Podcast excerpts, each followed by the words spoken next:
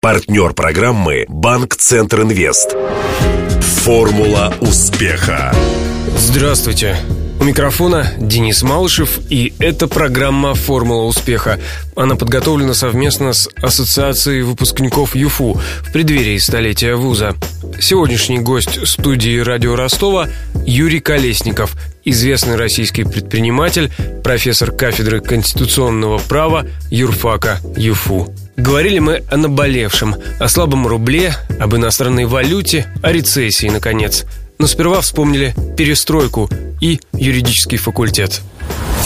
Для справки. Юрий Колесников, 45 лет. Окончил юридический факультет РГУ в 1992 году. Тогда же основал страховую компанию «Адмирал», которая к концу нулевых стала одной из крупнейших в регионе. В 2005-м получил второе высшее на экономическом факультете Ростовского института управления бизнеса и права. В настоящее время управляющий партнер Центра поддержки и развития бизнеса «Опора» реализует проекты в лизинговой деятельности и в сфере управления недвижимостью. Бизнес совмещает с преподавательской деятельностью. Будучи профессором юрфака, специализируется на проблемах финансового, бюджетного, налогового, банковского и валютного права. Многократно проходил профессиональное обучение и повышение квалификации в США и странах Европы. Женат, воспитывает сына. Интервью. В чем миссия юриста? Ведь у каждой профессии есть своя миссия, да, задача. Вот вы ее видите, да, для себя. Есть определенный склад жизни человека, людей, общества, есть законы. Не всегда законы соответствуют пониманию людей, какими они должны быть. И, на мой взгляд, искусство настоящего талантливого юриста заключается в том, чтобы применять законы таким образом, чтобы не было стыдно перед людьми и обществом. Тяжело было поступать? Поскольку у меня была золотая медаль, и поэтому нужно было выдержать один вступительный профильный экзамен. Этот экзамен был по истории. Конечно, насколько велико влияние вот гендерного типа, да, такого преподавателя. Сидит два экзаменатора, мужчина и женщина.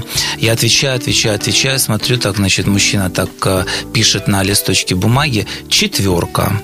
Женщина так сидела, меня слушала, берет ручку, перечеркивает, пишет пятерка. Я думаю, понятно, надо работать на женщину, надо активнее улыбаться.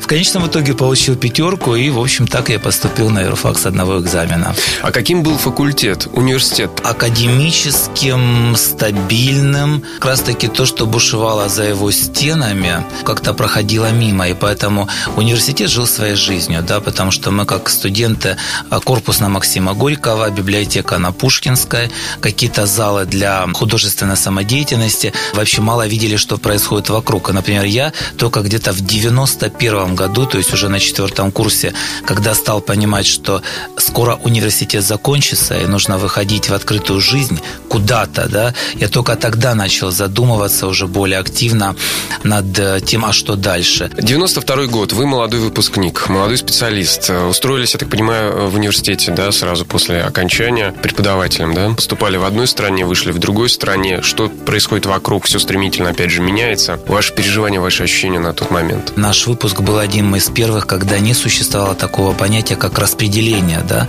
как обеспечение рабочего места для выпускника и закрепление его за этим рабочим местом. И, например, у меня было, наоборот, очень облегчение по этому поводу, потому что мне не хотелось бы, чтобы меня куда-то направили. Это сподвигло меня тогда, в 92 году, как раз-таки подумать о том, что надо начинать какой-то бизнес. Было очевидно уже тогда, что на преподавательскую зарплату не проживешь. И что это был за бизнес? Я параллельно с работой на факультете 2 месяца проработал в страховой компании. Я почувствовал перспективу в этом. И следующим этапом было создание уже своей страховой компании. И другого какого-то переходного периода, да, вот между студенческой скамьей, преподаванием и бизнесом практически не было. Я думаю, что мне отчасти повезло, да, что такая идея возникла сразу, и потом уже многие-многие годы я жил с этой идеей. Сейчас я думаю, что вряд ли у кого-то вообще возникнет идея создавать новую страховую компанию, потому что этот рынок уже достаточно сильно освоен, и потом нормативных требований к созданию страховой компании столько, что выполнить их это крайне сложно. Андрей Демишин из группы компаний «Дон Плаза», когда был здесь в студии, тоже принимал участие в программе «Формула успеха», вспоминал, что тогда, в начале 90-х, все подались в брокеры. Было повальное увлечение. Это к вопросу о сверхприбылях. Да, это было модно, это было, наверное, выгодно прежде всего, да? Но вы не попробовали себя? Мне всегда хотелось заниматься чем-то красивым. О настоящем. Вам часто приходится по роду деятельности общаться с предпринимателями разного калибра, разного масштаба, от малого бизнеса до крупного. Какие настроения сейчас в предпринимательской среде накануне объявленной рецессии, на фоне всего, что сейчас происходит? Приведу пример. Я являюсь совладельцем лизинговой компании. Тенденция декабря, которую мы увидели, да, но которая говорит о неком тренде, о некой новой тенденции в экономике, она следующая. У нас есть пул клиента, с которыми мы работаем постоянно. Это наши сложившиеся клиенты и новые клиенты. И постоянно на рассмотрении в лизинговой компании находится определенное количество заявок на приобретение в лизинг оборудования для строительства, для сельхозпереработки, для оказания транспортных услуг и так далее, и так далее. И потому, какие заявки мы получаем и обрабатываем, мы можем судить о степени инвестиционной и предпринимательской активности. Так вот, на сегодняшний день 80% предпринимателей, которые нам подали такие заявки на приобретение в лизинг того либо иного коммерческого оборудования, которое они хотели приобрести с целью развития своего производства, своего бизнеса и так далее, аннулировали эти заявки, но вместо них дали нам заявки на приобретение дорогостоящих легковых автомобилей или чего-то такого для собственного потребления. И я вижу тенденцию, которую можно охарактеризовать следующим образом.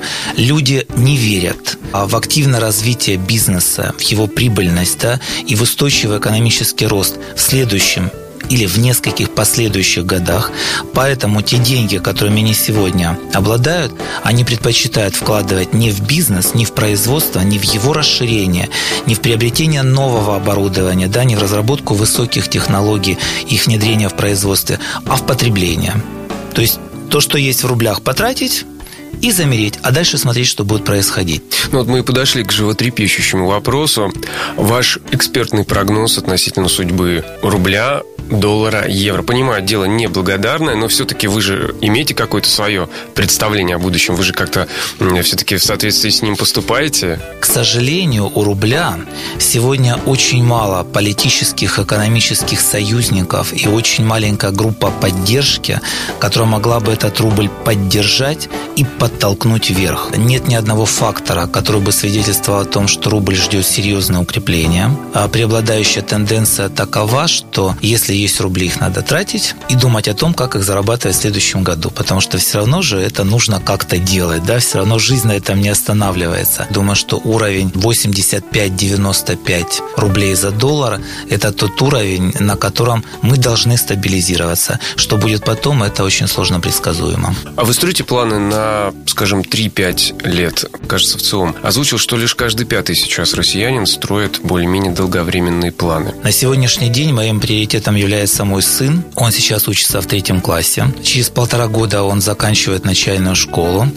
И вопрос о том, где он будет продолжать обучение, где он будет получать образование уже среднее и так далее, во многом предопределяет и мои жизненные планы, и мою бизнес-активность. Поэтому вот на 3 года я точно знаю, чем я буду заниматься, подо что и на достижение каких целей направлены будут мои действия, и в том числе в моей бизнес-активности. Возможно, что будете давать сыну зарубежное образование? Мы уже были в Великобритании, смотрели школы, ездили, так сказать, на какие-то дни открытых дверей, и мы смотрим, но будет ли это так или нет, это зависит уже только от самого ребенка. Не исключено, что школа будет российской и университет будет южнофедеральный. Но я могу точно сказать, что если это будет школа российская, то университет будет только южнофедеральный, если нам удастся поступить.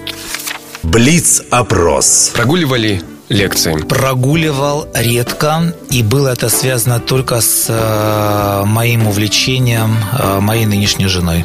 Вы познакомились на факультете? Да, она моя однокурсница, и поэтому мы это делали вместе. Познакомились мы в Багаевке на консервном заводе, куда мы были отправлены сразу же после поступления на юридический факультет. Списывать приходилось? Это был экзамен по уголовному праву, потому что он мне давался очень тяжело. А давался почему тяжело? Потому что там не надо особо думать, ибо там просто надо знать уголовный кодекс. Статья наказания.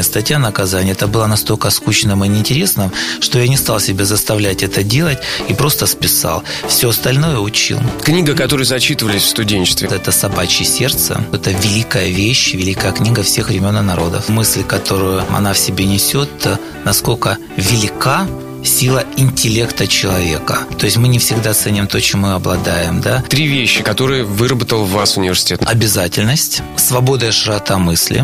Наверное, осознание того, что во всем должен быть порядок. Вы один из первых, кто вступил. Более того, вы член правления ассоциации. Объясните тогда всем, кто еще не вступил, почему это нужно делать. Любой уважающий себя вуз просто обязан иметь ассоциацию выпускников, потому что связь вуза со своими детьми, да, то есть с теми, кого он выпустил, кому он дал дорогу в жизнь, она для вуза крайне необходима, как дереву корни. Это то, что людей объединяет, то, что дает им какой-то позитив в жизни, придает силы, энергию. Поэтому я приглашаю всех, кто молод душой, есть желание с кем-то что-то обсуждать, вспоминать, творить и так далее. Присоединяйтесь к ассоциации, это классно. Напомню, сегодняшним героем программы «Формула успеха» стал профессор юридических наук и предприниматель Юрий Колесников. Беседовал с ним Денис Малышев, помогали в создании программы Мария Погребняк и Александр Попов. До встречи завтра в это же время. «Формула успеха». Партнер программы «Банк Центр Инвест». Ваш бизнес набирает обороты, проходит опасный поворот.